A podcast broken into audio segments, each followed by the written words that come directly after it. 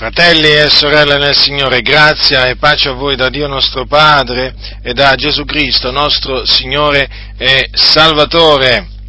In un suo scritto dal titolo A Pentecoste lo Spirito discese solo sui dodici apostoli, Nicola Martella, che appartiene, ve lo ricordo questo, alla Chiesa dei Fratelli, diciamo a quel a quell'insieme di chiese appunto che si definiscono dei fratelli, che sono diciamo acerrime nemiche dei pentecostali.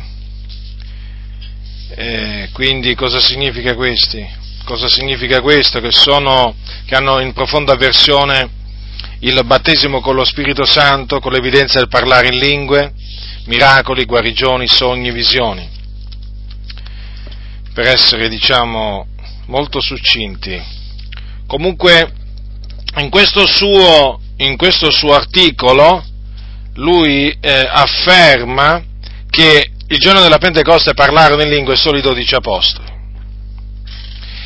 E lui ci tiene a precisare che è arrivata a questa conclusione dopo una analisi attenta del testo biblico, che ho sondato con onestà e addirittura di cuore. Considerate voi, considerate voi a quale conclusione è, costu, è arrivato costui dopo un'analisi attenta del testo biblico. Un'analisi attenta, eh? Parole sue. Ora,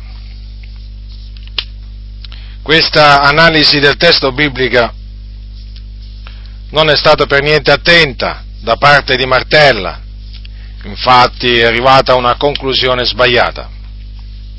Infatti il giorno della Pentecoste non furono solo gli apostoli del Signore a parlare in lingue. Ora, dopo aver letto questo, questo suo articolo, o ennesimo articolo pieno di falsità, naturalmente mi sono trovato costretto a confutarlo. Per amore della verità e per amore degli eletti, affinché nessuno di voi, fratelli, rimanga sedotto dai vani ragionamenti di questo uomo, affinché nessuno rimanga sedotto dalle ciance di questo uomo, perché di ciance si tratta,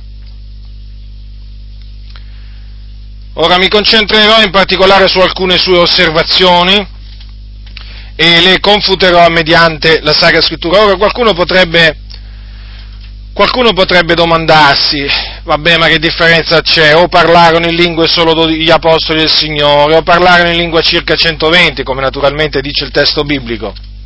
Ma poi alla fine che, che importanza? E ha la sua importanza, fratelli ha la sua importanza perché voi dovete sapere che questa, diciamo, posizione, questa conclusione a cui lui è arrivato, che poi peraltro è una posizione antipentecostale piuttosto conosciuta, almeno da parte nostra, perché Nicola Martella non è che è il solo che afferma questa menzogna, ce ne sono altri di antipentecostali come lui, che nella loro ignoranza, perché sono persone ignoranti della Sacra Scrittura, affermano appunto questo.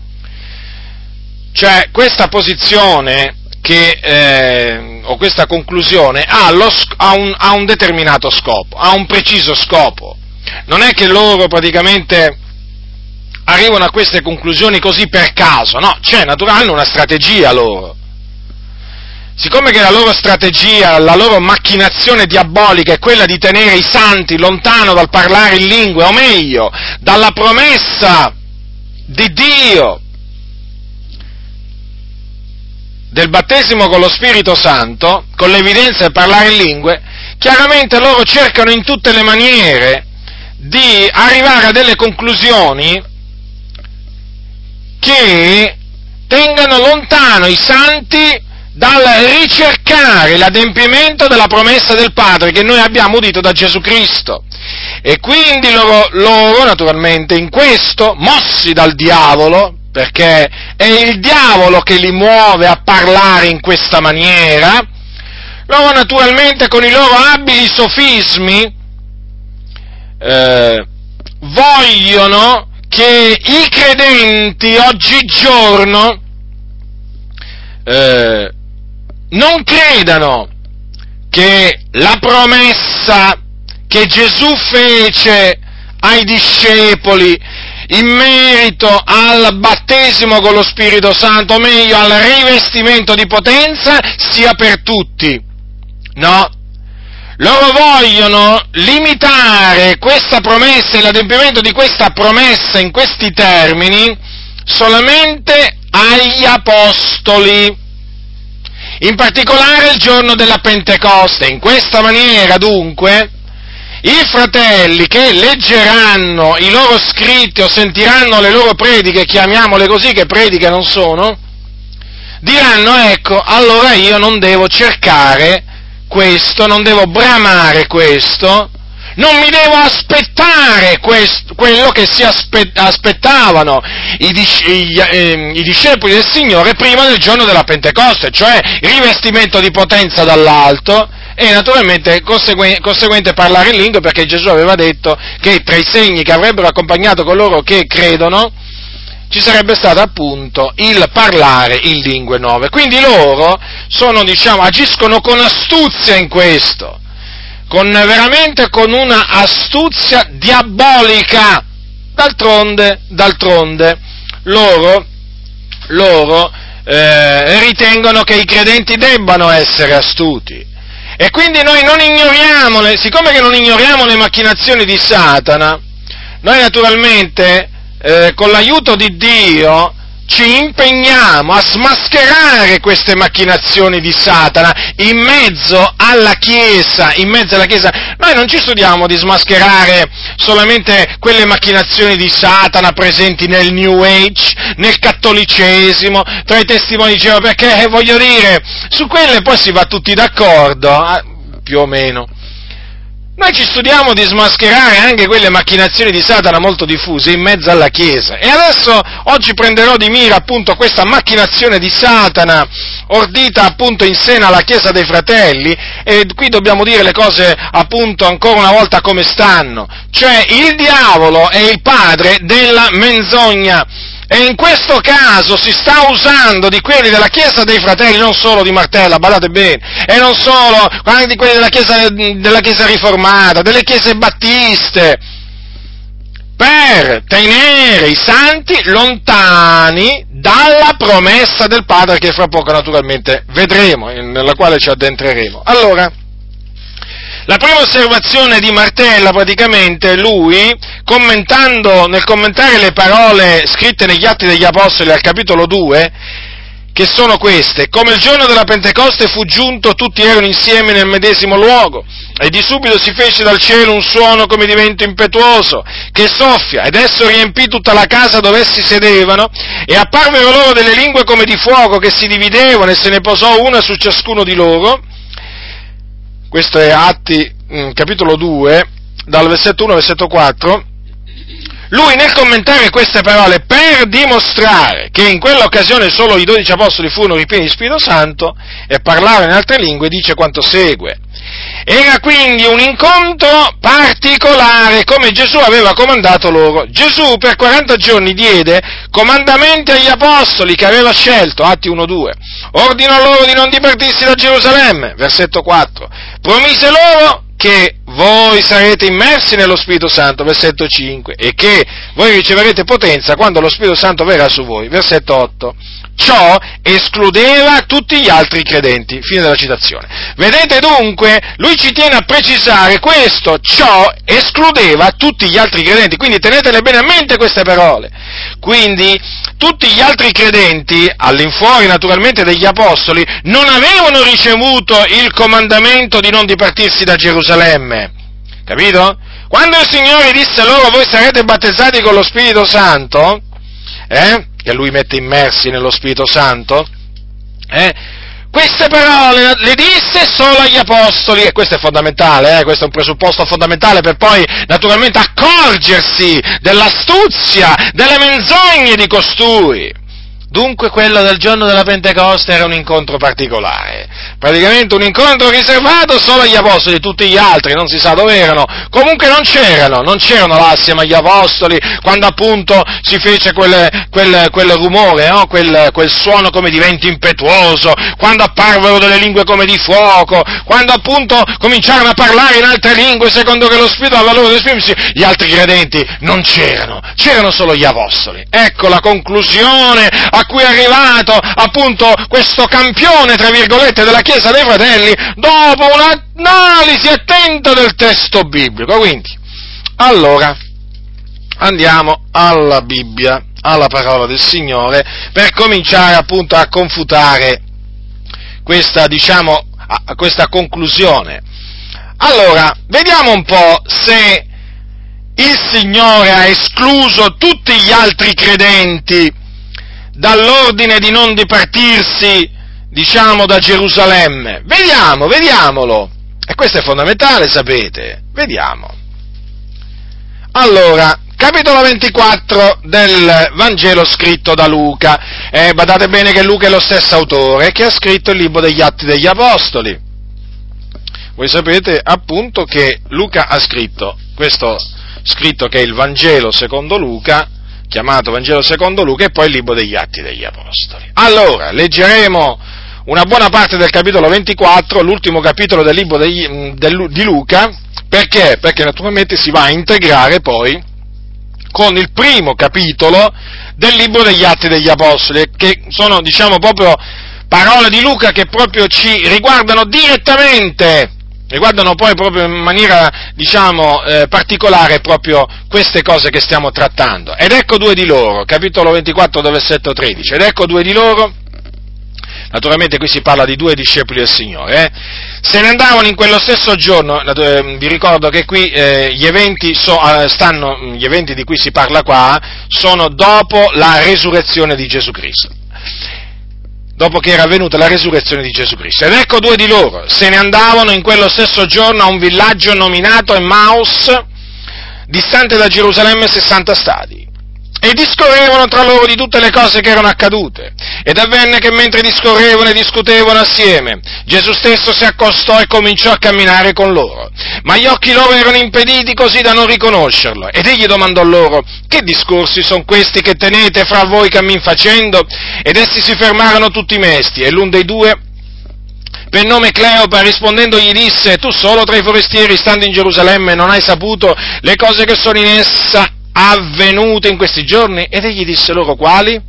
Ed essi risposero il fatto di Gesù, di, Na, di Gesù, Nazareno, che era un profeta potente in opera e in parole, dinanzi a Dio e a tutto il popolo, e come i capi sacerdoti e i nostri magistrati l'hanno fatto condannare a morte e l'hanno crocifisso.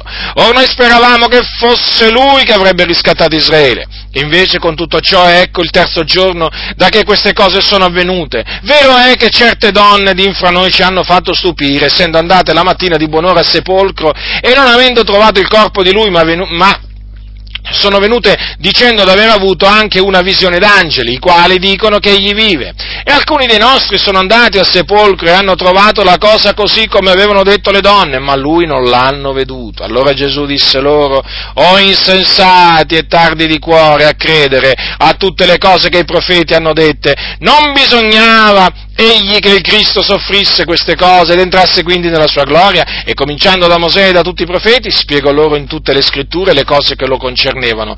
E quando si furono avvicinati al villaggio dove andavano, egli fece come se volesse andare più oltre.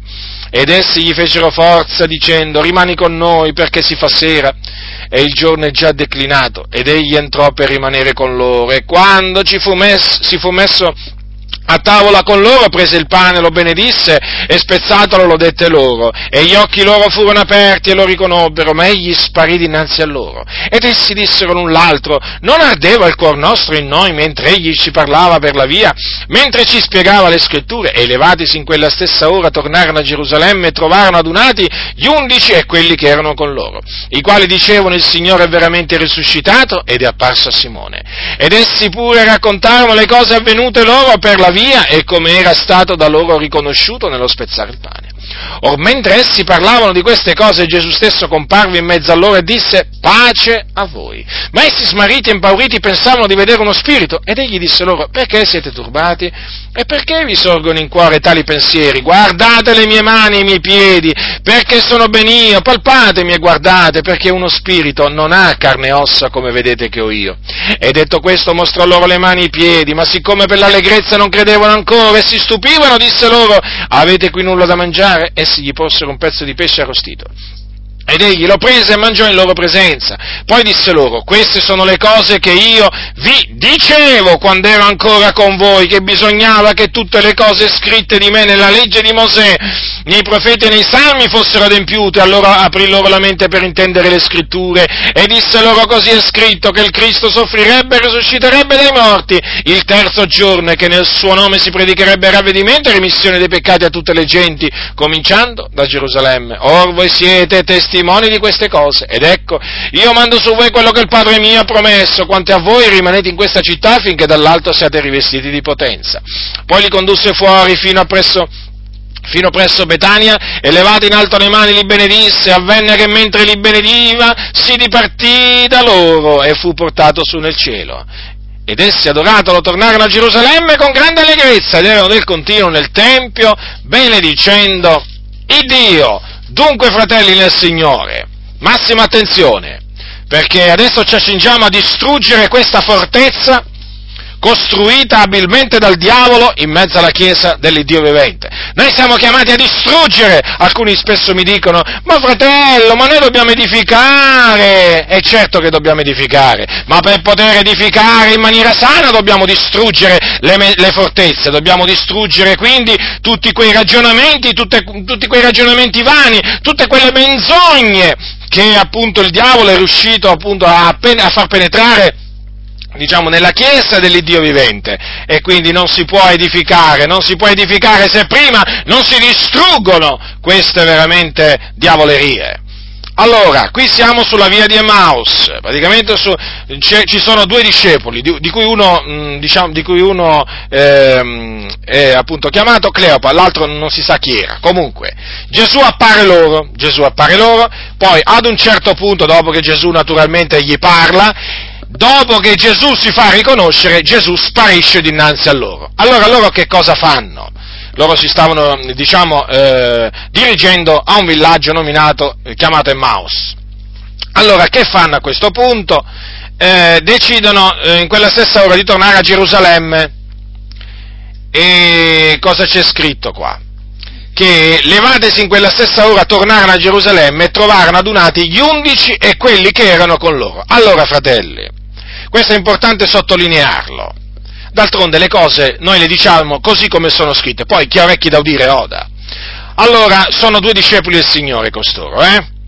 Allora, tornano a Gerusalemme, chi trovano radunati? Gli undici, qui gli undici sono gli apostoli, perché Giuda naturalmente non c'era più, Giuda si era eh, impiccato, Giuda Iscariota, il traditore.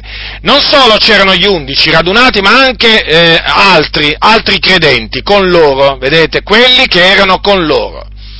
E naturalmente costoro dicevano il Signore è veramente risuscitato ed è apparso a Simone. Allora a questo punto i due, i due appunto che Gesù aveva incontrato sulla via eh, di Emmaus, eh, si mettono pure loro a raccontare le cose avvenute loro per la via e come appunto avevano riconosciuto eh, Gesù appunto nel, quando lui aveva spezzato, aveva spezzato il pane.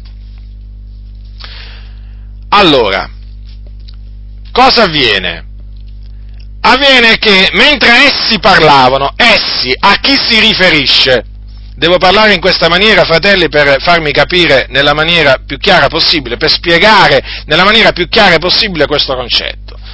Allora, essi parlavano di queste cose. Chi sono questi essi? Allora, ricapitoliamo. Sono eh, i due sulla via di Emmaus, chiamiamoli così, poi gli undici e poi quelli che erano con loro. Mentre essi parlavano di queste cose avviene un evento molto importante. Gesù appare loro. Ecco, Gesù appare loro, in mezzo a loro, e li saluta. Pace a voi. Loro in, in un primo tempo pensavano di vedere uno spirito, Gesù li naturalmente tranquillizza, si mostra a loro, ehm, gli dice loro di guardare le sue mani, i suoi piedi, di palparlo, di guardarlo, perché appunto uno spirito non ha carne e ossa, appunto come disse Gesù, come vedete che ho io.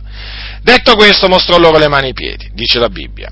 Allora ancora non credevano per l'allegrezza, allora si, si stupivano, e allora Gesù disse loro avete qui nulla da mangiare, e quindi gli posero qualcosa da mangiare, qui dice un, pe- un pezzo di pesce arrostito, Gesù lo prese e lo mangiò in loro presenza, quindi ulteriore prova che era lui, che non era, un, non era uno spirito. A questo punto Gesù si rivolge a loro e dice queste parole, perché dice così la Bibbia. Poi disse loro, Notate bene, prima c'è scritto ed egli lo prese, il, pesce, il pezzo di pesce arrostito, e mangiò in loro presenza. Poi disse loro, disse a chi? A chi? Ricapitoliamo, ricapitoliamo, a chi? I due discepoli sulla via di Emmaus, gli undici e quelli che erano con loro. Ecco, a chi furono rivolte queste parole? Queste sono le cose che io vi dicevo quando era ancora con voi, che bisognava che tutte le cose scritte di me nella legge di Mosè, nei profeti nei salmi fossero adempiute. Allora aprì loro la mente per intendere le scritture. Chi sono questi loro? Chi sono questi loro a cui il Signore aprì la mente per intendere le scritture? Stesso discorso di prima. E disse loro, chi sono? Allora faccio ancora questa domanda. Chi sono questi loro? Eh, stessa risposta di prima. Così è scritto che il Cristo soffrirebbe e risusciterebbe dai morti il terzo giorno e che nel suo nome si pregherebbe ravvedimento e remissione dei peccati a tutte le genti cominciando da Gerusalemme. Or voi siete testimoni di queste cose. Chi sono questi voi? La risposta è quella che vi ho dato mm, all'inizio. Ed ecco io mando su voi. Chi sono questi voi? Stessa, naturalmente, risposta. Io mando su voi quello che il Padre mio ha promesso. Quant'è a voi rimanete in questa città finché dall'alto siate rivestiti di potenza? E ancora naturalmente qui sono obbligato a fare questa domanda. Chi sono questi voi a cui Gesù disse rimanete in questa città finché dall'alto siate rivestiti di potenza? In base al testo biblico, così come lo troviamo in Luca, sono appunto i due discepoli sulla via di Emmaus, che li abbiamo chiamati così, poi gli undici e poi quelli che erano con loro. È chiaro, fratelli nel Signore? Allora, qui cosa c'è scritto? Che Gesù gli ha detto, innanzitutto, voi siete testimoni di queste cose, e quindi testimoni della sua resurrezione. E non c'erano solo gli undici apostoli, poi dice così, io mando su voi quello che il Padre mi ha promesso, quindi vedete qui, qui c'è la promessa del Padre eh, che Gesù conferma, conferma ai suoi, vedete? Eh? Perché gli dice che avrebbe mandato su loro praticamente la promessa del Padre che era, lo, era ed è lo Spirito Santo, no? chiamato anche lo Spirito Santo promesso. E poi, in, diciamo, in, in, relazione a questa promessa, gli dice quante a voi rimanete in questa città finché dall'alto siate rivestiti di potenza. Quindi, vedete, fratelli, il Signore non ordinò di, di non, diciamo, di, ehm, di non dipartirsi a Gerusalemme solo agli apostoli, ma agli apostoli e a, anche ad altri credenti, anche ad altri credenti. Mi pare, fratelli, che la Sacra Scrittura è veramente molto chiara a tale riguardo, ma naturalmente i contenziosi, i cianciatori hanno offuscato, offuscato tutto ciò. Poi, voglio appunto eh, farvi notare che qui c'è scritto poi li condusse fuori fino presso Betania e qui naturalmente chi furono coloro che furono condotti fino presso Betania? Beh certamente non solo gli apostoli. O meglio, o meglio dal testo biblico che abbiamo preso in esame dobbiamo dire gli apostoli. C'erano poi anche i due discepoli, quelli due discepoli Gesù, a cui Gesù era apparso sulla via dei Mause e poi c'erano altri credenti con loro. Quindi non c'erano solo gli apostoli apostoli del Signore il giorno che Gesù fu assunto in cielo. E questo è confermato, fratelli nel Signore, eh, e questo è confermato da Pietro, dall'Apostolo Pietro, quando il, il, poco, diciamo, poco prima del giorno della Pentecoste, quando lui si levò in mezzo appunto a circa 120 credenti, hm? Tra le altre cose, dato che appunto lì si, eh, bisognava che eh, fosse scelto eh, un, il sostituto di, eh, di Giuda Iscariota, e quindi bisognava scegliere, qualcuno doveva essere, diciamo, qualcuno doveva prendere il posto che Giuda Iscarota aveva lasciato. Allora, tra le altre cose, Pietro disse, al capitolo 1, versetto 21, bisogna dunque che fra gli uomini che sono stati in nostra compagnia tutto il tempo che il Signore Gesù è andato e è venuto fra noi, a cominciare dal battesimo di Giovanni fino al giorno che egli tolto da noi è stato assunto in cielo, uno sia fatto testimone con noi della resurrezione di lui. I due, appunto, che furono presentati, fu, eh, eh, sono, furono Giuseppe detto Bassabba, il quale era soprannominato giusto, e Mattia. Poi naturalmente tirarono a sorte dopo aver pregato il Signore e la sorte cadde su Mattia che fu associata agli undici apostoli.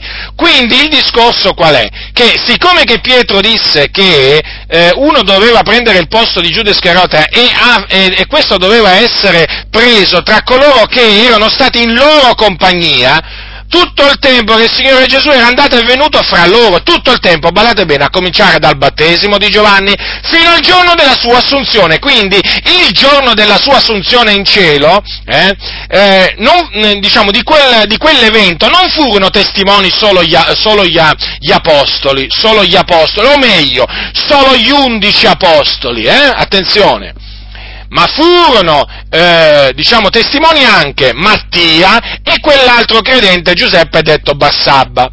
Mattia è vero, poi naturalmente sarà aggiunto agli undici apostoli, ma in quel momento, quando fu testimone dell'assunzione di Gesù in cielo, e quindi quando Gesù poi rivolse quelle, loro, quelle parole, ma voi riceverete potenza come lo Santo, e non era tra gli apostoli, fratelli, non era tra gli apostoli e, naturalmente tra coloro c'era anche Bassabba, eh, soprannominato giusto.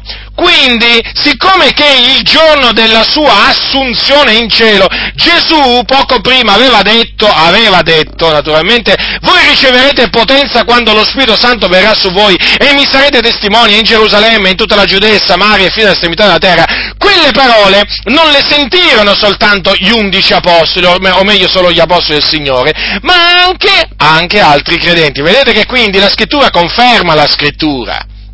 Ma che vanno cianciando questi antipentecostali? Ma veramente si mettessero a leggere la Bibbia e solo la Bibbia con veramente attenzione, attenzione, pregando il Signore veramente di illuminarli, perché sono nelle tenebre, sono nelle tenebre, quando parlano di questi argomenti veramente mostrano di essere nelle tenebre, poi non vi fate ingannare, eh? non vi fate ingannare dal loro greco, dal loro ebraico, dal loro aramaico, non vi fate ingannare dalla loro cosiddetta esegesi perché sono tutte ciance, tutte ciance, perché tutta questa cosiddetta loro esegesi loro naturalmente la tirano fuori per confondere la mente, per confondere le acque chiare, le acque limpide, fratelli nel Signore, ricordatevi che dove arrivano gli antipentecostali pentecostali, le acque limpide diventano scure, torbide, perché questa gente, questa gente è veramente nella confusione, a livello spirituale è nella confusione, quando si tratta delle cose spirituali, parlare in lingue, miracoli, guarigioni, visioni, sogni, sono nelle tenebre fitte, nelle tenebre fitte, bisogna guardarsi da costoro, fratelli del Signore. Dunque, vedete, fratelli, dunque, vedete, fratelli, come e quando poi appunto ehm, Luca dice a quelli dunque che erano radunati, gli domandarono, Signore, egli in questo tempo che ristabilirà il regno di Israele, eh? quindi quel, quelli dunque che erano radunati comprende, comprende questa espressione sia gli apostoli che naturalmente poi quelli che erano con loro. Vedete dunque, fratelli nel Signore, è ampiamente, diciamo, dimostrato eh, dunque che la promessa della potenza dall'alto Gesù non la fece solo agli undici, ma anche a quelli che erano con gli undici fratelli. E già, è già, Rimanete in questa città finché dall'alto siate rivestiti di potenza. E qui poi dice, appunto, ma voi riceverete potenza quando lo Spirito Santo verrà su voi. Quindi questa è la promessa della ricezione di potenza dall'alto, del rivestimento di potenza dall'alto. E non fu fatta questa promessa, dunque, biblicamente parlando, solamente agli apostoli. La promessa del rivestimento di potenza dall'alto, lo ribadisco, non fu fatta solo agli apostoli E dunque il battesimo con lo Spirito Santo non fu promesso solo agli Apostoli, perché qui stiamo parlando del battesimo con lo Spirito Santo, tanto detestato da questi appunto della, de, diciamo antipentecostali, perché poco prima Gesù aveva detto Giovanni battezzossi con acqua, ma voi sarete battezzati con lo Spirito Santo fra non molti giorni, quando dopo gli, gli dirà voi riceverete potenza, chiaramente si riferiva appunto a questa ricezione di potenza, o meglio, questa ricezione di potenza che loro avrebbero mm, sperimentato quando lo Spirito Santo sarebbe venuto eh, su loro non era altro che il battesimo con lo Spirito Santo che poi appunto essi ricevettero il giorno della Pentecoste quando appunto lo Spirito Santo scese su di loro essi furono tutti ripieni dello Spirito Santo e cominciarono a parlare in altre lingue secondo che lo Spirito dava loro ehm, d'esprimersi. Quindi questo fatto di dire che diciamo tutti gli altri credenti sono esclusi scusi fratelli, è una menzogna, è una menzogna. Massima attenzione fratelli quando leggete le sacre scritture, eh? perché questi veramente sono furbi, eh? sono delle volpi, questi sono delle volpi e se uno non sta attento veramente cade cade loro, nella, diciamo nei loro, nei loro, tranelli. Ma poi voglio dire io, no, ma questo, questo, fatto dell'incontro particolare, ma da dove salta fuori? Ma da dove salta fuori? Qua la Bibbia dice che prima del giorno della Pentecoste erano circa 120, Pietro si levò in mezzo a loro, fece quel discorso e poi furono presentati quei due discepoli e poi dopo aver pregato tirarono a sorte e Mattia fu scelto e fu associato agli undici apostoli ed ecco, e poi c'è scritto non solo questo, perché c'è scritto poco prima che erano perseveranti nella sala di sopra, e gli apostoli erano perseveranti nella preghiera di pari consentimento, e con le donne, con, Matti, con Maria, madre di Gesù e con i fratelli di lui. Tra cui fratelli vi ricordo c'è anche Giacomo chiamato il fratello del Signore.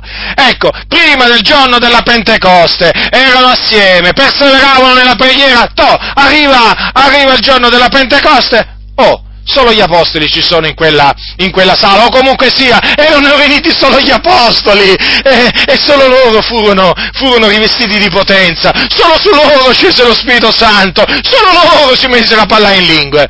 Ma quando la Bibbia dice come il giorno della Pentecoste fu giunto, tutti erano insieme nel medesimo luogo, altrimenti ci sarebbe scritto, se, se, se, fossero stati solo gli apostoli, gli apostoli erano insieme nel medesimo luogo, o tutti gli apostoli, ma certamente non ci sarebbe stato scritto, tutti erano insieme nel medesimo luogo. Ma che vanno cianciando costoro? Ma che vanno cianciando! Allora vedete, fratelli, la scrittura è chiara, quel tutti erano insieme nel medesimo luogo, quindi si riferisce ai dodici apostoli e a tutti gli altri, circa, quindi in tutto 120. E quindi tutti quei circa 120, quando lo Spirito Santo discese sopra di loro, furono ripieni dello Spirito Santo e cominciarono a parlare in altre lingue, secondo che lo Spirito dava loro ad esprimersi. Questo dice lo Spirito di Dio, che è verità, non lo Spirito dell'errore che parla attraverso questi cianciatori, che poi pretendono pure di avere ragione e fanno pure le vittime. Oh, quando fanno le vittime poi, poverini, sono dalla mattina alla sera a dire menzogne contro il parlare in lingue, contro i sogni, contro le visioni, contro i miracoli e le guarigioni, naturalmente quelli veri, naturalmente, che vengono da Dio, e poi quando qualcuno li confuta pubblicamente, li riprende perché meritano di essere ripresi, perché loro sono tra i seduttori di menti, tra i ribelli, tra i cianciatori di cui parlava veramente la scrittura, di cui parla la scrittura, a cui bisogna turare la bocca, poi fanno le vittime, poi fanno le vittime. Mica tanto le vittime, eh? perché anche quando fanno le vittime ti lanciano il loro veleno, il veleno d'aspidi che hanno sotto le, le, loro labbra. Eh sì, bisogna dire le cose come stanno. Gli, anti, gli antipentecostali hanno un veleno d'aspidi sotto le loro labbra. Oramai veramente lo abbiamo veramente constatato più volte. Sono veramente ignoranti, sono veramente arroganti e cercano veramente di fare i maestri quando dovrebbero scendere dal pulpito, sedersi e imparare quello che dice il Signore e non quello che dicono i loro manuali o i loro naturalmente predecessori. Che veramente ne hanno dette di menzogne. Qui bisogna dire veramente che la riforma, se da un lato, voglio parlare di questo anche, se da un lato veramente ha avuto delle luci la riforma, ma ha avuto molte ombre, e una di queste ombre è rappresentata dalla negazione del battesimo con lo Spirito Santo, con l'evidenza del parlare in lingue, e quindi la negazione del rivestimento di potenza dall'alto, veramente per tutti i credenti. La promessa del Padre che i discepoli avevano sentita da Gesù, purtroppo dai riformatori, peccatori è stata negata, è stata calpestata, è stata disprezzata. E, e non solo, e non solo, anche quando si va nel campo delle visioni, dei sogni, delle rivelazioni, anche quando si va, diciamo, nel campo dei, dei miracoli, delle guarigioni, purtroppo bisogna dire le cose così come stanno. La riforma purtroppo ha avuto un impatto negativo su queste cose, perché uno si sarebbe, diciamo, si sarebbe aspettato che avrebbero veramente anche rispolverato, riesumato queste cose. No, invece che hanno fatto costoro? Si sono concentrati sulla giustificazione, diciamo, per fede, si sono concentrati su altri diciamo, aspetti, però veramente su questi aspetti, questi aspetti li hanno ignorati, o meglio, quando hanno avuto l'opportunità li hanno combattuti.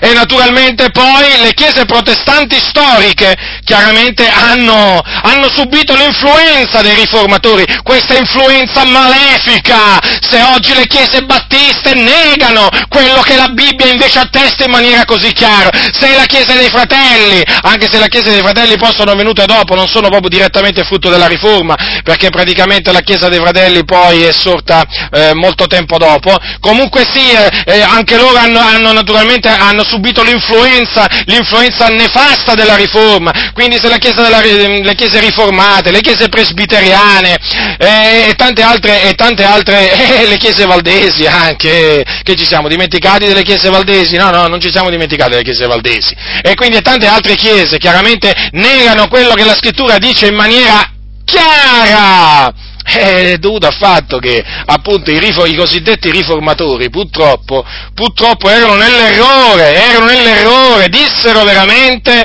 tante cose false. Ecco, e qui nessuno si deve, nessuno si deve meravigliare di questo, e nessuno si deve scandalizzare nessuno si deve scandalizzare perché questa è la verità. Studiate la riforma e appunto vi renderete conto personalmente di quello che vi sto, quello che vi sto dicendo. Eh certo, oggigiorno naturalmente quindi il movimento pentecostale eh, viene preso appunto per una sorta di movimento diciamo dal diavolo. E per quale ragione? Chi ci colpa? Chi ci colpa? Ci colpano i riformatori. Ecco chi ci colpa, naturalmente, che, eh, che, naturalmente avevano gli occhi chiusi su queste cose e le orecchie turate, non ci sentivano e non ci vedevano. E non mi venite a dire, e allora Calvino, e allora Lutero, e allora Zigli, erano nell'errore, sbagliarono grandemente. Errarono grandemente perché non conoscevano le scritture su questi aspetti, eh? Su questi aspetti, su questi aspetti appunto che ho, che ho citato. Qui non è che stiamo voglio dire, non stiamo cercando di innalzare uno, eh, eh, abbassare l'altro, no, assolutamente, assolutamente. Qui vogliamo dire semplicemente come stanno le cose, e le cose stanno così. Quindi luce e ombre nella, nella riforma, come ci sono luce e ombre nel movimento pentecostale, non, abbiamo, non, non lo neghiamo mica noi, lo neghiamo forse? Ma noi siamo quelli che siamo i primi a confutare le eresie in in mezzo al movimento pentecostale. Siamo i primi noi non è che, voglio dire, ci tratteniamo, noi non ci tiriamo indietro e lo abbiamo dimostrato, lo abbiamo dimostrato da subito, perché noi amiamo il popolo del Signore. Luci e ombre, sì, ci sono luci e ombre anche in mezzo al movimento pentecostale, come ci sono stati in mezzo, in mezzo alla Chiesa, in, diciamo che sono sorte dalla Riforma. Quindi, perché, non, perché, perché parlare solo delle ombre?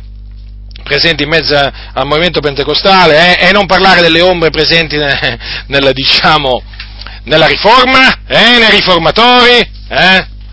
Allora, passiamo alla seconda osservazione. Praticamente eh, lui, Martella, dice, dice, a un certo punto quanto segue, quanto segue eh, sul parlare in lingua, eh, che si verificò il giorno, questa è la seconda osservazione che appunto su cui mi concentrerò, sul parlare in lingue che si verificò il giorno della Pentecoste. Inizio della citazione, furono gli apostoli soltanto a parlare in altre lingue e furono, e furono solo loro che ciascuno dei giudei indigeni o della diaspora udiva parlare nel suo proprio linguaggio, ossia quello del luogo di provenienza. Si noti poi che Pietro, alzatosi in piedi con gli undici, alzò la voce e parlò loro in questa maniera.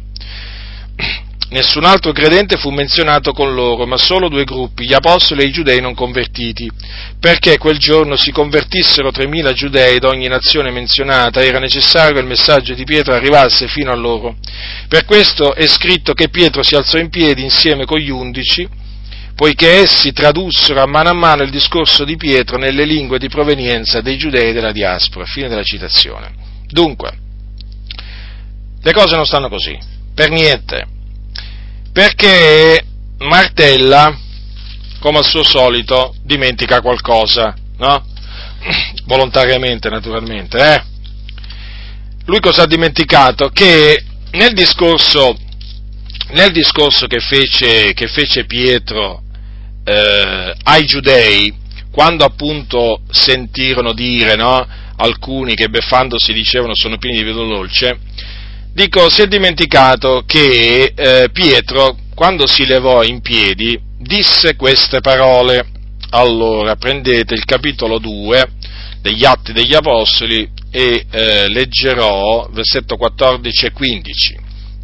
Allora, eh, ricapitoliamo o riassumiamo brevemente quel, diciamo, il contesto. Allora, era, eh, questo, siamo il giorno della Pentecoste eh, è l'ora, eh, è un, diciamo la terza ora del giorno, quindi sono le nove del mattino, eh, sono le nove del mattino.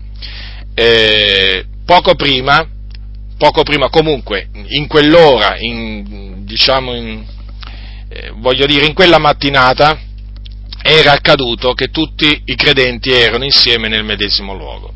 Di subito dal cielo si era fatto un suono come di vento impetuoso che soffiava, esso riempì tutta la casa dove essi sedevano.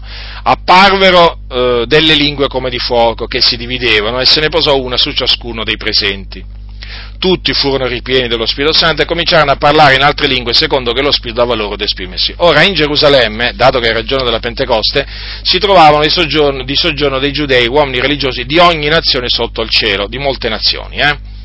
Allora cosa avvenne? Che eh, quando, eh, quando si fece quel suono la moltitudine si radunò e quando si radunò eh, entrò in confusione, cioè fu confusa perché? Perché sentirono, sentirono quei credenti, eh, ciascuno parlare nel loro proprio natio linguaggio e appunto si stupivano e dicevano ma tutti costoro che parlano non sono egli no Galilei? Com'è che gli udiamo parlare delle, ciascuno del nostro proprio natio linguaggio e di che cosa parlavano? Delle cose grandi di Dio. Quindi parlavano delle cose grandi di Dio in altre lingue, eh? e queste altre lingue erano le lingue appunto di coloro che si erano radunati eh, al rumore di quel, quando si era fatto quel suono. Siccome che tutti si stupivano, chiaramente si domandavano ma che cos'è, che cosa significa tutto ciò. Alcuni erano, avevano cominciato a beffarsi dicendo che loro sono pieni di vino dolce, quindi avevano, li avevano accusati di essere ubriachi. Allora a questo punto Pietro si alza, non si alza da solo ma si alza con gli undici e alza la voce e parla a, quelli, a tutti quelli che erano presenti, che erano giudei, badate bene, in questa maniera e dice queste, queste parole iniziali. Uomini giudei e voi tutti che abitate in Gerusalemme, siavi noto questo questo e prestate orecchio alle mie parole, pre- prestate orecchio alle mie parole, perché costoro non sono ebri come voi supponete, perché non è che la terza ora del giorno. Allora, queste sono le parole su cui vorrei che, eh, diciamo, vi concentraste. Eh, perché Pietro dice costoro non sono ebri? Allora, in quel momento Pietro e gli undici, Pietro e gli undici avevano naturalmente smesso di parlare in altre lingue. Questo naturalmente è evidente perché Pietro eh, si alza con gli undici e Pietro parla loro, diciamo presumibilmente in lingua ebraica. Allora, siccome che gli undici assieme a Pietro avevano smesso di parlare in altra lingua, allora guardate, guardate che, cosa dice, che cosa dice Pietro. Costoro non sono ebri come voi supponete, costoro. Allora, perché Pietro, perché Pietro dice costoro non sono ebri come voi supponete? Chi sono quei costoro? Eh?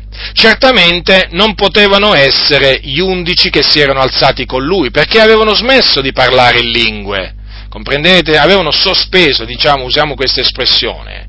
E allora chi erano? Erano tutti gli altri che stavano continuando a parlare in lingue. Infatti, vedete, costoro non sono ebri come voi supponete. E poi eh, questo è confermato, questo, è, questo concetto che vi sto esponendo, dal fatto che poi Pietro, continuando a parlare, quando arriva a parlare della promessa del Padre, o meglio dello Spirito Santo promesso, dice così, questo, al versetto 32, questo Gesù, il Dio l'ha risuscitato, del che noi tutti siamo testimoni. Egli dunque, essendo stato esaltato dalla destra di Dio, e avendo ricevuto dal Padre lo Spirito Santo promesso, ha sparso quello che ora vedete e udite. Perché dico che queste parole confermano quello che vi ho appena detto? Perché qui Pietro, eh, parla al presente e gli dice quello che ora vedete e udite. Quindi ancora quei giudei potevano vedere e sentire dei credenti parlare in lingue, che non erano né Pietro e né gli undici, perché loro si erano levati, comprendete? E che erano quindi erano appunto i credenti, tutto il resto della compagnia dei credenti che erano riuniti in quel giorno della, della Pentecoste. Altrimenti Pietro avrebbe dovuto dire, ha sparso quello che avete visto e udito. Invece no, quello che ora vedete e udite è diverso, fratelli. Dunque vedete come la scrittura conferma quello che appunto dice la Sacra Scrittura. Poi c'è un'altra cosa. Questa, diciamo, fatto della traduzione, no? Della traduzione eh, simultanea, chiamiamola così, no? A cui si dettero veramente eh, gli undici, praticamente erano dei traduttori. Abbiamo scoperto che gli undici apostoli si misero a tradurre eh, addirittura nelle lingue di provenienza dei giudei della diaspora il sermone, il sermone di Pietro. Eh, considerate che lì c'erano veramente parecchie lingue da tradurre, eh? E quindi gli undici si misero a fare i traduttori, comprendete i traduttori? Ma io dico, dato che qui c'è scritto che si misero a tradurre, ma mi domando, ma allora a questo punto, a questo punto, eh, vuol dire che quegli undici conoscevano quelle lingue, conoscevano quelle lingue, e allora praticamente verrebbe da, verrebbe, verrebbe da dire che quando si erano messi a parlare in lingue, eh, si erano messi a parlare in lingue non in maniera soprannaturale, perché le conoscevano. Se hanno tradotto, se hanno tradotto il sermone di Pietro in tutte quelle lingue, hm, nelle lingue di tutti quei giudei, evidentemente le conoscevano, fratelli, e quindi qui, a questo punto uno deve, dovrebbe supporre che eh, praticamente questi, quando avevano parlato in quelle lingue delle cose grandi di Dio, eh, avevano parlato in altre lingue non perché erano stati sospinti dal suo santo, ma perché in effetti in base alla loro intelligenza, perché erano diciamo a conoscenza di quelle lingue. Vedete, vedete fratelli quante cose, quante cose che non, eh, non quadrano nel, ehm, diciamo, se uno, dovesse, se uno dovesse accettare quello che dice Martello e tanti altri, no? che appunto il giorno della Pentecoste furono solo gli apostoli a parlare in lingue, veramente dovrebbe veramente cominciare a dire tante di quelle cose assurde, e infatti loro le dicono le cose assurde, ma noi non le vogliamo dire le cose assurde, ci vogliamo attenere solo a quello che dice la Sacra Scrittura.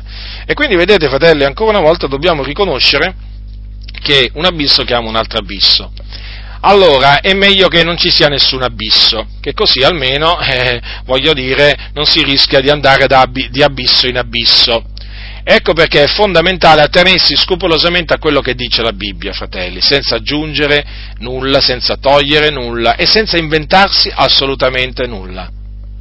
Non c'è bisogno di inventarsi nulla, fratelli nel Signore. Ci sono così tante cose nella Bibbia di cui parlare, che sono scritte così chiaramente, che io mi domando dove veramente lo trovano alcuni il tempo, il desiderio di inventarsi delle cose. Ma, ma dove veramente lo trovano? Questo tempo, questo desiderio di inventarsi le cose. La terza osservazione praticamente è questa. Martella in merito, eh, cioè commenta delle parole eh, eh, delle parole dette da, dette da Pietro eh, le commenta, eh, le parole di Pietro sono queste, come avevo cominciato a parlare, lo Spirito Santo scese su loro, come era sceso su noi da principio. Mi ricordai allora della parola del Signore che diceva Giovanni ha battezzato con acqua, ma voi sarete battezzati con lo Spirito Santo.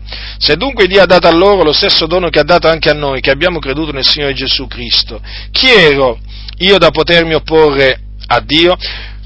Queste sono parole che Pietro eh, riferì a quelli della circoncisione, che disse a quelli della circoncisione quando, dopo che era stato naturalmente da Cornelio, perché questi si erano messi a questionare con lui, perché appunto gli avevano detto tu sei entrato da uomini incirconcisi e hai mangiato con loro. Allora Pietro aveva preso a raccontare le cose come erano andate da principio e poi a un certo punto appunto gli spiega, eh, gli spiega che quando appunto lui aveva cominciato a parlare, eh, lo Spirito Santo era sceso su quei gentili, quindi Cornelio e i suoi, come era sceso da, eh, su loro da principio. E allora in quel momento si era ricordato della, della, promessa del Signore, della parola del Signore, Giovanni ha battezzato con acqua, ma voi sarete battezzati con lo Spirito Santo.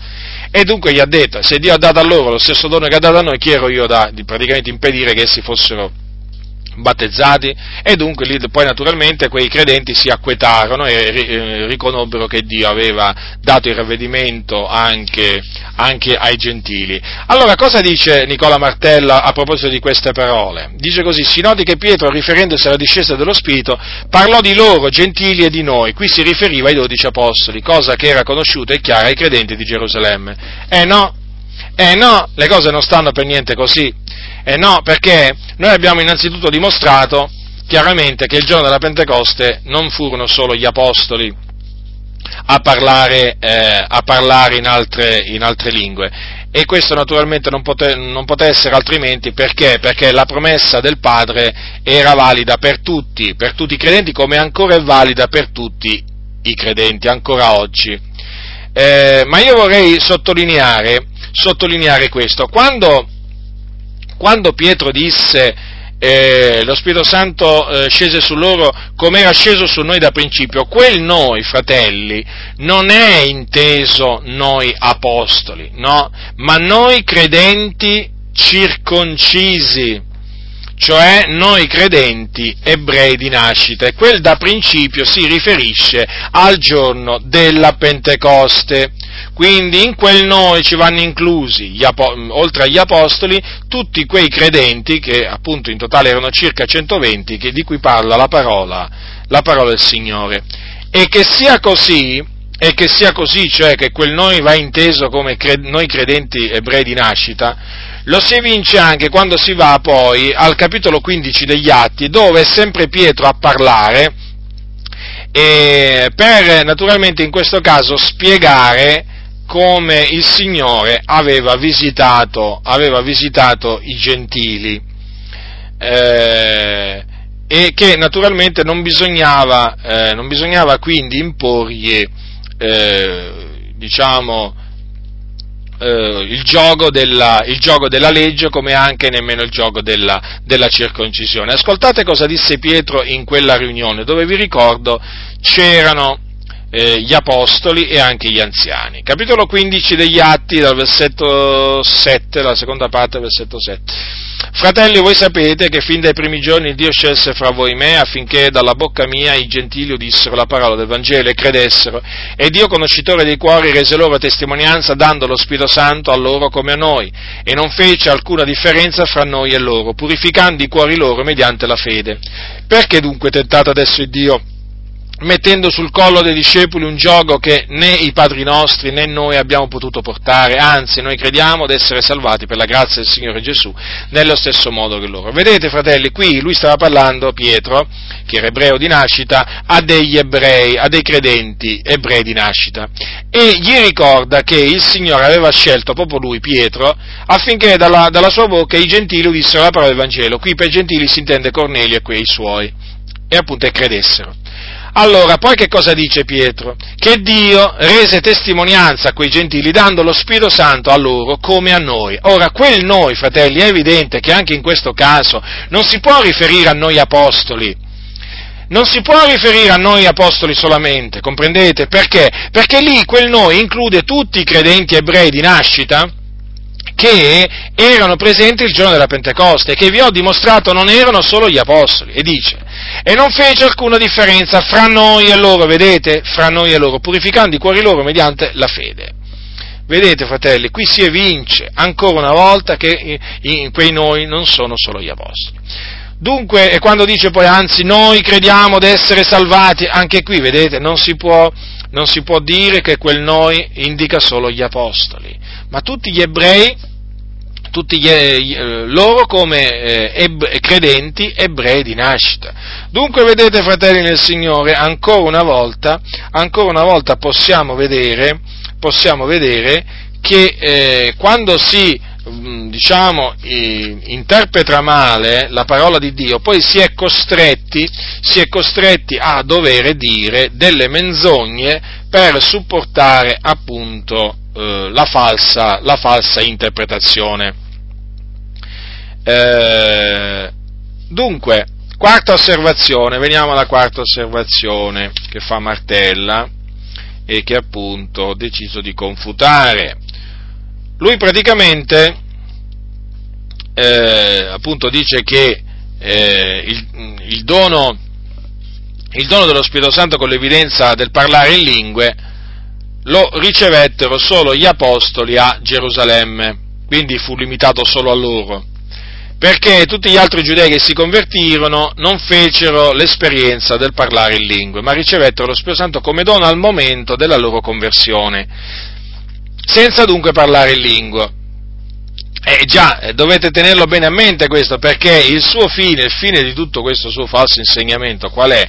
Quello di far credere che lo Spirito Santo con il, con il parlare in altre, con il, diciamo, l'evidenza del parlare in lingue, eh, dopo, per i credenti dopo la conversione, fu limitato solamente a chi? Agli apostoli. Per gli altri invece lo Spirito Santo fu dato alla conversione senza parlare in lingue. Avete compreso dunque l'astuzia? Eh? Astuzia diabolica che si nasconde veramente dietro questo ragionamento. Allora, ascoltate, ascoltate che cosa dice Martella. Inizio della citazione. E i 3000? Che cosa ricevettero a Pentecoste allora i giudei che si erano convertiti? Non un sedicente battesimo di Spirito Santo, ma solo il dono dello Spirito Santo nel momento della conversione, espressione che significa lo Spirito Santo come dono. Altrove si parla similmente dello Spirito come caparra, come, come pegno, come suggello. A Pentecoste Pietro disse ai giudei, ravvedetevi, ciascuno di voi sia battezzato nel nome di Gesù Cristo in vista della remissione dei vostri peccati e voi riceverete il dono dello Spirito Santo, qui ricorre dorea e non carisma e mostra che lo Spirito Santo stesso era tale dono divino e non una presunta esperienza mistica. Fine della citazione, lui ce l'ha con le esperienze lui, queste esperienze, no, lui le, lui le definisce mistiche, poi vabbè la, chiama presunta esperienza mistica. Ah, qui, qui ci, veramente ci sarebbe da, da, passare ore a confutare veramente questi, questo linguaggio veramente insensato. Allora, le cose non stanno affatto così nemmeno questa volta. E non potrebbe essere altrimenti. Qui quando si dicono le menzogne la Bibbia non può, non può supportare le menzogne, la Bibbia so, supporta la verità. Perché? È una menzogna, perché Martella ha dimenticato anche qui qualche cosa, lui è un, diciamo, si dimentica veramente tante di quelle cose, naturalmente se le deve dimenticare per costruire i suoi castelli, naturalmente. Lui si è dimenticato questo, che il dono dello Spirito Santo di cui parlò Pietro a quei giudei eh, non è altro che la promessa dello Spirito Santo che Gesù fece ai suoi discepoli da parte di Dio. Allora andiamo Andiamo dunque nel libro degli Atti degli Apostoli. Allora, dopo che Pietro ebbe loro parlato, praticamente, Pietro quel, nel giorno della Pentecoste prima spiegò ai presenti eh, che quello che avevano visto non era altro che quello che era stato detto per mezzo del profeta Gioele, e citò appunto le parole del profeta Gioele avverrà negli ultimi giorni, che sono queste, avverrà negli ultimi giorni, dice Dio, che io spanderò del mio spirito sopra ogni carne, i vostri figlioli e le vostre figlioli profeteranno, i vostri giovani vedranno delle visioni e i vostri vecchi sogneranno dei sogni, e anche sui miei servi e sulle mie serventi in quei giorni spanderò del mio spirito e profeteranno e farò prodigi su nel cielo e segni giù sulla terra, sangue, fuoco e vapore di fumo. Il sole sarà mutato in tenebre la luna in sangue, prima che venga il grande e glorioso giorno che è il giorno del Signore. Avverrà che chiunque avrà invocato il nome del Signore sarà salvato. Dunque, prima praticamente mette in chiaro che quello di cui erano stati testimoni quei giudei non era altro che l'adempimento di una promessa che Dio aveva fatto tramite il profeta Gioele. E quindi questa promessa era la promessa dello spandimento dello Spirito Santo sopra ogni, sopra ogni carne. Poi Pietro annunzia loro l'Evangelo, Cristo e lui crocifisso e naturalmente la sua risurrezione.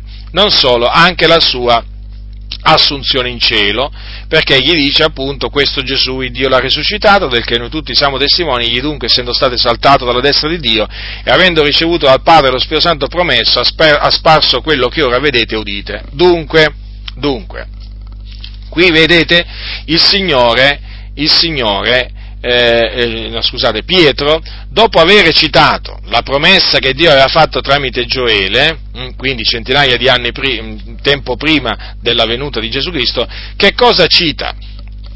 Cita eh, lo Spirito Santo promesso, o meglio, la promessa del Padre, eh, che Gesù ha sparso appunto una volta che è stato assunto in cielo.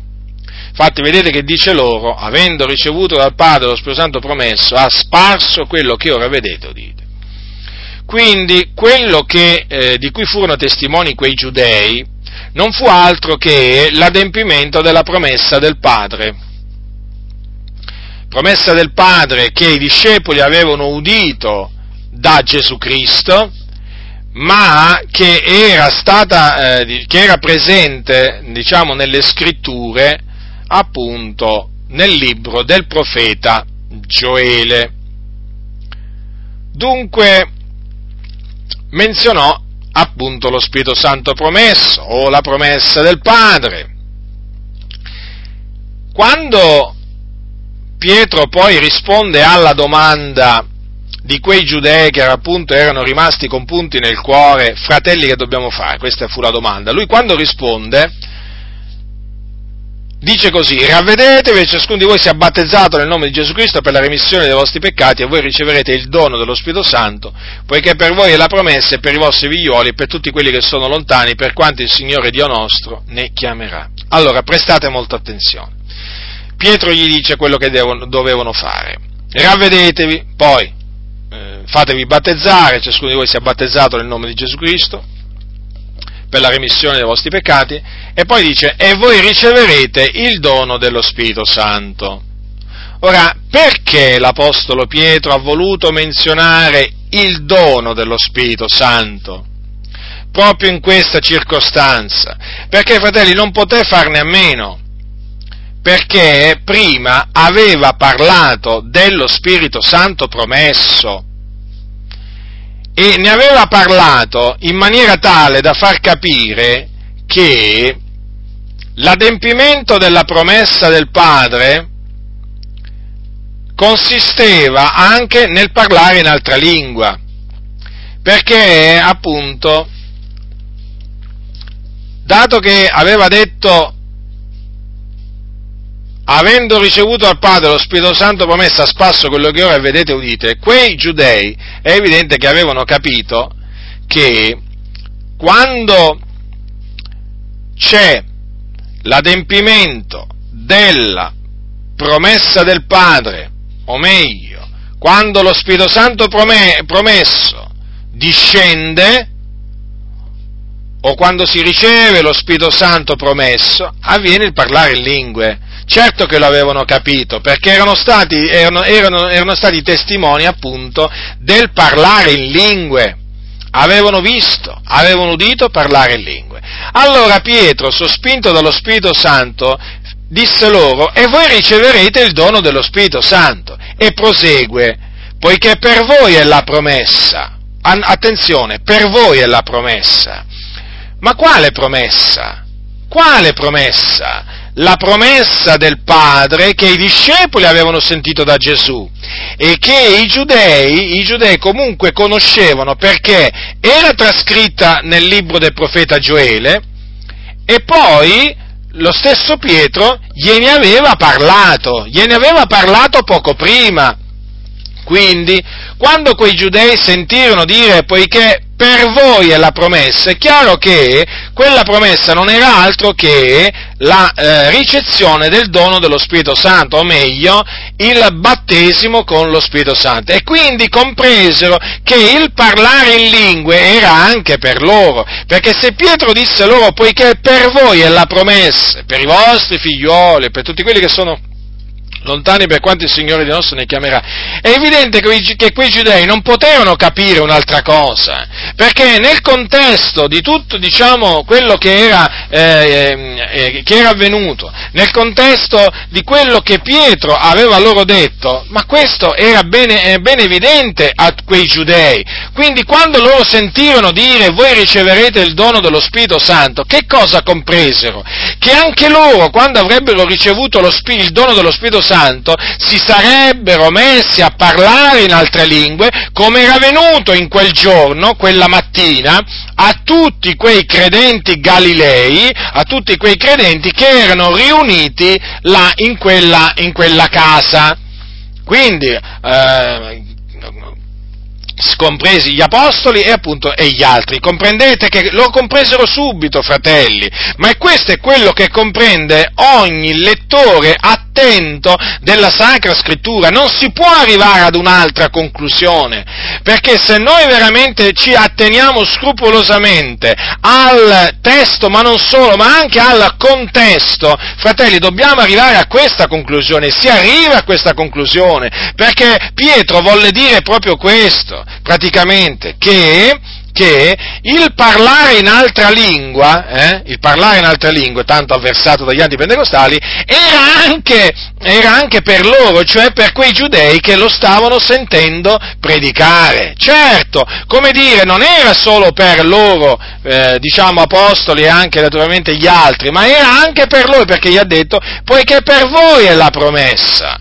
Vedete dunque, fratelli del Signore, come ancora una volta, eh, come ancora una volta eh, la Sacra Scrittura non lascia spazio a, ehm, a conclusioni errate, non lascia spazio a queste assurdità che dicono, che dicono questi della Chiesa dei Fratelli e di altre chiese contro il parlare in lingue, perché è tutto lineare il discorso, il discorso che fa Luca negli Atti degli Apostoli, vedete, tutti i discorsi che fa Luca, perché chiaramente fu sospinto dallo Spirito Santo, sono lineari, sono chiari, solo che quando arrivano gli antipentecostali, chiaramente, come vi ho detto, quello che è chiaro lo devono intorpidire. Quindi è evidente che la promessa del Padre che i discepoli avevano sentito da eh, Gesù Cristo era anche per quei giudei che sentirono l'Apostolo Pietro e che erano stati testimoni appunto del parlare in lingue il giorno della Pentecoste. E non solo per loro, ma anche per noi anche per noi che siamo gentili, badate bene, che siamo gentili di nascita, perché? Perché dice Pietro queste parole, per quanti il Signore Dio nostro ne chiamerà. Lo ripeto, per quanti il Signore Dio nostro ne chiamerà. Quanti ne chiamerà il Signore? Noi non lo sappiamo, naturalmente, certamente, eh, molti sono, voglio dire, molti, no? Voglio dire, noi siamo tra quelli che il Signore ha chiamato. Noi siamo tra i chiamati e quindi la promessa è anche per noi, ce l'ha detto Pietro. Ce l'ha detto Pietro, ce l'ha detto l'Apostolo Pietro, sospinto dallo Spirito Santo. Ci dobbiamo fidare dell'Apostolo Pietro, fratelli, perché l'Apostolo Pietro parlò da parte di Dio. Invece questi quando parlano non parlano da parte di Dio, quindi non bisogna dargli retta. Non bisogna dargli retta. Allora, per voi è la promessa, e anche per quanti il Signore nostro ne chiamerà. E dunque, dato che anche noi siamo tra quelli che il Signore ha chiamato, naturalmente perché così gli è piaciuto, noi abbiamo questa certezza che la promessa è anche per noi, che, che ne dicano, che, che ne dicano questi acerrimi nemici del parlare in lingue, delle guarigioni, dei miracoli e diciamo delle visioni, dei sogni e così via. La promessa è anche per noi e la promessa è appunto voi sarete battezzati con lo Spirito Santo, voi riceverete potenza quando lo Spirito Santo verrà su voi. Già, questa è la promessa. E quindi la promessa della potenza è il rivestimento di potenza, il Signore lo ha promesso a tutti quelli che Lui ha chiamato nessuno escluso. E quindi, fratelli, quando leggete il libro degli Atti degli Apostoli, in particolare leggete il primo capitolo e il secondo capitolo, voi dovete tenere bene a mente che quella promessa che si adempì il giorno della Pentecoste, in quella maniera così gloriosa, in quella maniera così gloriosa, quando tutti furono ripieni dello Spirito Santo e cominciarono a parlare in altre lingue secondo che lo Spirito aveva di esprimersi, ecco, quella promessa è anche per la Chiesa dell'Iddio vivente oggi, sì, a distanza di tutti questi secoli, quella promessa è valida. E dunque, tutti coloro che desiderano che quella promessa si adempia nella loro vita, hanno un desiderio che viene da Dio. Certamente è un desiderio che viene da Dio. E quindi, se pregano il Signore, se invocano il Signore, se cercano la faccia del Signore, affinché quella promessa si adempia in loro come si adempì il giorno della Pentecoste in quei circa 120, fanno una cosa buona.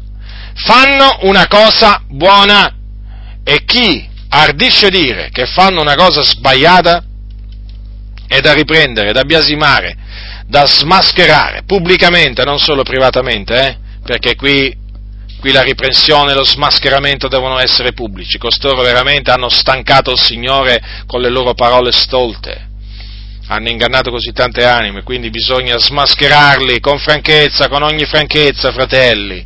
Questi non devono dormire più tranquilli, non devono vivere più tranquilli, perché devono sapere, devono sapere che ci sono veramente credenti che non hanno paura dei loro altisonanti titoli, del loro curriculum vitae, non hanno paura appunto di queste loro lauree, non hanno paura, eh, appunto, della loro conoscenza dell'ebraico, dell'aramaico, non hanno paura della loro esegesi, non, hanno, proprio, non gli importa proprio niente come si chiamano, hanno solo veramente in cuore di difendere la parola di Dio. E quindi chi si azzarda a dire delle parole menzognere contro la verità, eh, loro devono sapere, devono sapere devono sapere appunto che ci sono coloro che gli eh, tureranno la bocca, sì, sì, devono proprio, devono, come si suol dire, sentirsi veramente il fiato sul collo, guardate fratelli, uso questa espressione perché ora veramente che questi cianciatori dovunque si recano devono veramente temere, devono temere proprio di incontrare veramente qualcuno o per strada o in un locale di culto che li fa diventare verdi, viola dalla vergogna perché gli turerà la bocca semplicemente con la sacra scrittura perché costoro sono persone arroganti, arroganti, molto arroganti, per parlare contro le cose del Signore, per annullare la promessa del Padre. Considerate quanto arroganti siano, non vi fate ingannare appunto da questa loro falsa modestia, falsa umiltà, perché se ci sono delle persone arroganti sono proprio gli antipentecostali, sono proprio loro perché qua non, non, nessuno mi può venire a dire a me che una persona, che una persona che si mette contro le promesse di Dio sia una persona umile. Nessuno mi può venire a me a dire che una persona eh, che legge la Bibbia e gli fa dire quello che vuole è una persona umile. No, fratelli, no, è arrogante. Ti può parlare con una voce dolce, quella è un'altra cosa, ma sempre arrogante rimane. Ci sono tanti falsi profeti che sono oltremodo arroganti, eh, che quando ti parlano veramente hanno il miele sulle labbra, ma non è che sono persone umili, sono dei lupi. Sono dei lupi, ma sapete quanti ce ne sono? Ma sapete quanti ce ne sono? Eh? Avete mai sentito parlare della, della famiglia dell'amore? Eh? I cosiddetti bambini, bambini di Dio. Ma questi quando parlano hanno il miele sulle labbra. Gesù ti ama, vieni con noi, servi, servi Gesù, dai andiamo a predicare l'Evangelo. Ma lo sapete le cose che fanno costoro? Eh? Sono dati a pratiche veramente abominevoli perché il loro fondatore li ha incitati a commettere incesto, a darsi all'omosessualità femminile, a darsi alla fornicazione e all'adulterio. Tra loro le malattie venere sono molto, sono molto diffuse, ma quando, quando, parlano con quella voce così dolce, ti invitano, ti cantano i cantici su Gesù, eppure, eppure dietro quella dolcezza di labbra si nasconde un veleno, un veleno micidiale. E così sono gli antipentecostali. Non vi fate ingannare da questa loro, diciamo, cosiddetta dolcezza, eh? perché dietro questa loro cosiddetta dolcezza si nasconde un'arroganza tremenda. Sono arroganti perché si sono innalzati contro Dio, contro la parola del Signore. Loro ci sono certe parti della Bibbia che le, le, le disprezzano, disprezzano quelle parti della Bibbia ci sono veramente cose scritte nella Bibbia che loro le calpestano a piedi uniti. E noi non sopportiamo questo. E tutti coloro che amano la verità non possono sopportare, non possono tollerare questo. E quindi ecco perché vi dico, fratelli nel Signore, abbiate veramente coraggio e quando li incontrate turategli la bocca. Turategli la bocca, non abbiate paura di costoro, perché quello che meritano è questo, una severa riprensione, eppure pubblica. Devono avere la bocca chiusa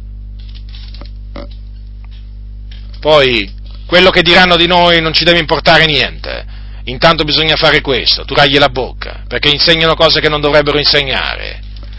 Come vi ho dimostrato, vedete, Nicola Martella con eh, questi ragionamenti, lui che cosa tenta di, di, tenta di convincere i credenti? Che dopo la conversione non c'è un battesimo con lo Spirito Santo uguale a quello che ricevettero gli apostoli il giorno della Pentecoste, perché lui è questo che si è proposto di, di instillare nella mente dei credenti. No, quello fu per loro. Il battesimo con lo Spirito Santo con l'evidenza di parlare in lingue eh, fu solo per gli apostoli il giorno della Pentecoste, no, tu no. Tu praticamente quando, quando ti sei convertito hai ricevuto il dono dello Spirito Santo e quindi non dovrai mai parlare in lingue, perché quello, quello è il dono dello Spirito Santo, diciamo, promesso da Dio per te.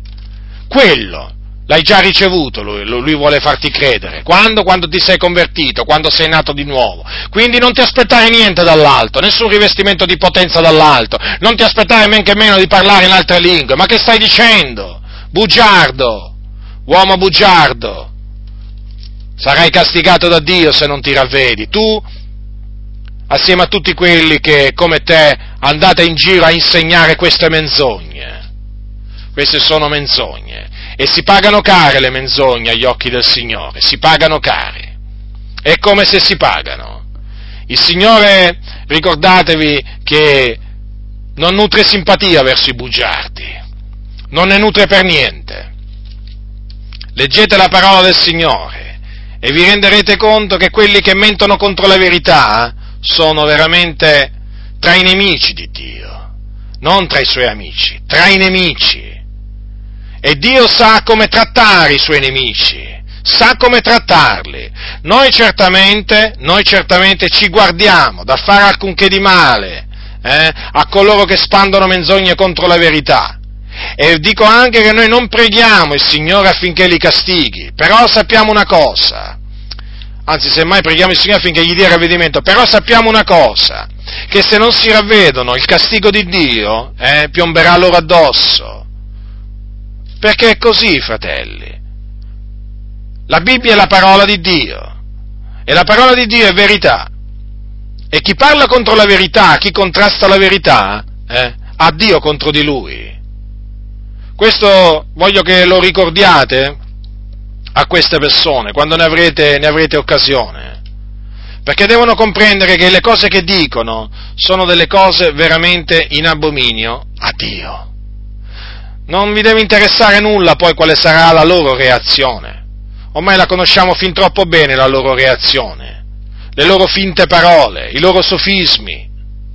Non ci interessano, non ci facciamo incantare da questi loro sofismi. Sappiamo che mentono contro la verità, questo ci basta e quindi distruggiamo le loro menzogne. Appunto ho distrutto appunto una di queste, una di queste loro menzogne, ulteriori menzogne perché chiaramente questi oramai veramente creano delle menzogne ormai sempre a piè sospinto perché? Perché devono sostenere purtroppo la loro tesi che il parlare in lingue non è per la Chiesa oggi, non è per i santi oggi. Vedete dunque? Vedete che cosa si nasconde dietro tutto questo ragionamento eh, che fanno diversi eh, sul parlare in lingue il giorno del Pentecoste, solo gli apostoli. Avete compreso dunque qual è il fine che si propongono? È un fine diabolico, eh, perché in questa maniera, in questa maniera loro riescono a tenere dei credenti lontani dalla potenza di Dio. Già, perché Gesù ha detto voi riceverete potenza quando lo Spirito Santo verrà su voi. Tu praticamente annulli questa promessa e annulli la potenza di Dio nella vita del credente nella Chiesa. Considerate voi un po' se questo può essere un'opera di Dio. Questa è un'opera da parte del nemico.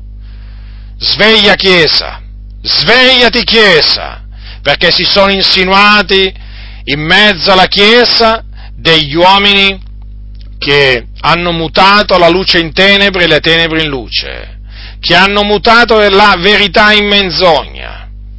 Svegliati Chiesa, è ora veramente che ti levi e turi la bocca a questi uomini. È giunta l'ora, è giunta l'ora, appunto qui stavo dicendo, vedete un po' se una, un tale ragionamento può procedere da Dio. Come? Il Signore ha detto voi riceverete potenza quando lo Spirito Santo verrà su voi. Eh? E questa è una promessa naturalmente rivolta non solo agli apostoli, arrivano adesso alcuni che dicono no, ma era solo per gli apostoli e quindi solo loro parlarono in lingue e quindi nessun altro oggi deve parlare in lingue. Ditemi un po' voi, fratelli, giudicate voi da persone intelligenti se questa, se questa non è una macchinazione satanica. Certo che lo è, certo che lo è, ma noi non ignoriamo le macchinazioni di Satana e naturalmente le, le smascheriamo. Quindi, fratelli, state saldi nella fede, attaccati alla parola del Signore. Così è scritto così crediamo e così proclamiamo. E come il giorno della Pentecoste fu giunto, tutti erano insieme nel medesimo luogo, e di subito si fece dal cielo un suono come di vento impetuoso, che soffia, ed esso riempì tutta la casa dove essi sedevano. E apparvero loro delle lingue come di fuoco, che si dividevano e se ne posò una su ciascuno di loro. E tutti furono ripieni dello Spirito Santo e cominciarono a parlare in altre lingue secondo che lo Spirito dava loro ad esprimersi. Questa è la promessa del Padre udita da Gesù Cristo, udi, diciamo che Gesù riferì agli apostoli, ai discepoli, e che si adempì il giorno della Pentecoste. Questa è la promessa del rivestimento di potenza che si adempì in loro e che il Signore aveva detto loro appunto di non dipartirsi da Gerusalemme ma di aspettarvi il compimento della promessa del Padre. Questa dunque è la promessa dello Spirito Santo e come dice Pietro, per voi è la promessa per, per, i vostri figlioli, per tutti quelli che sono lontani, per quanti il Signore Dio nostro ne chiamerà. Questo è quello che sta scritto, vi esorto a rimanere ancorati a quello che sta scritto, non vi fate, non vi fate fuorviare, non vi fate ingannare da vani ragionamenti, perché questa è la verità e il Signore conferma la verità. Infatti ancora oggi il Signore adempie questa promessa. in mezzo ai chiamati, perché il Signore è fedele, mantiene le sue promesse, egli vigila sulla sua parola per mandarla ad effetto. Quindi credete nella promessa del Padre che avete udito da Gesù Cristo, credete in essa e aspettate il suo compimento nella vostra vita se appunto ancora essa non si è adempiuta, perché il Signore questo vuole, è la sua volontà, altrimenti ce l'avrebbe fatto sapere che non era, che non era, più, per, non era più nella sua volontà per noi, la promessa appunto che ha fatto Gesù. Ma il Signore non ha smentito quello che lui aveva detto. E infatti il Signore a distanza di tanti anni, ancora oggi, vigila sulla sua parola per mandarla ad effetto, per dimostrare che Egli è Dio e che quello che Lui dice, eh, poi lo manda ad effetto. Non importa quello che diranno gli antipentecostali, quello che faranno gli antipentecostali. Il Signore ancora oggi manifesta la sua fedeltà, adempiendo appunto questa promessa che è una delle sue promesse. E quindi ancora oggi il Signore fa cadere lo Spirito Santo sui suoi chiamati e quando lo Spirito Santo cade su di essi, essi sono riempiti di Spirito Santo e cominciano a parlare in altre lingue secondo che lo Spirito dà loro ad esprimersi perché il parlare in altre lingue non è cessato con la morte degli apostoli, il parlare in altra lingua ha continuato a esserci anche dopo la morte degli apostoli. E ancora oggi il Signore Dio, il nostro grande Dio, fa parlare in altre lingue. E questo avviene quando, quando Egli fa scendere lo Spirito Santo sui suoi. La grazia del Signore nostro Gesù Cristo sia con tutti coloro che lo amano con purità incorrotta. Amen.